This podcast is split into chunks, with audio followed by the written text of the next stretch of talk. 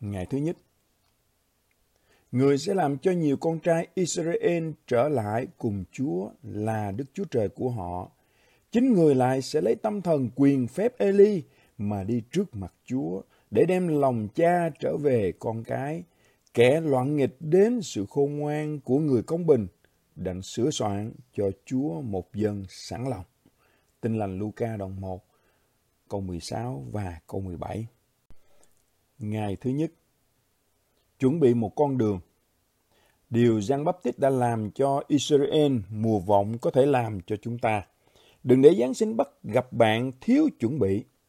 Ý tôi là không chuẩn bị về tâm linh. Niềm vui và tác động của Giáng sinh sẽ lớn hơn rất nhiều nếu bạn sẵn sàng.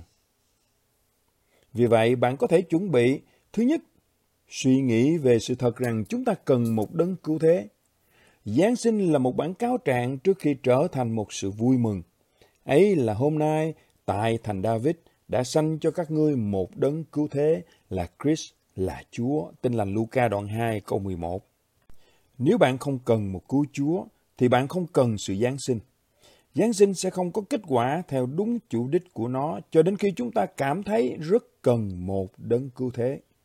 Hãy để những bài suy niệm ngắn trong mùa vọng này đánh thức trong bạn một ý thức vừa cay đắng vừa ngọt ngào của việc cần một đấng cứu thế.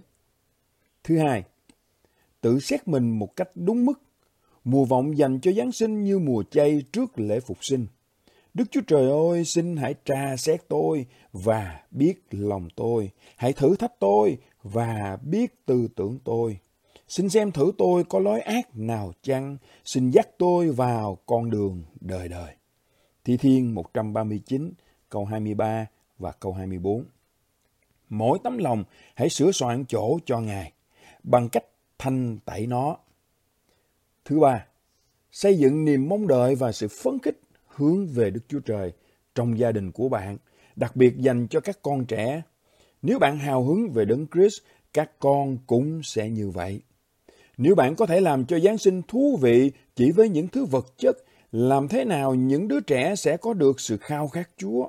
Hãy dồn mọi nỗ lực trong trí tưởng tượng của bạn để làm cho điều kỳ diệu về sự ra đời của Vua Thiên Đàng trở nên rõ nét cho các con của bạn.